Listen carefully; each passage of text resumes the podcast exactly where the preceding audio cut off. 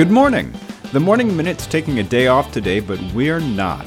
Check loudounnow.com for the latest headlines about the work to make Evergreen Mills Road safer, the latest action in the Purcellville drama, 20 acres of Civil War battlefield that have been preserved in Loudoun's newest park, and a new lawsuit against the sheriff.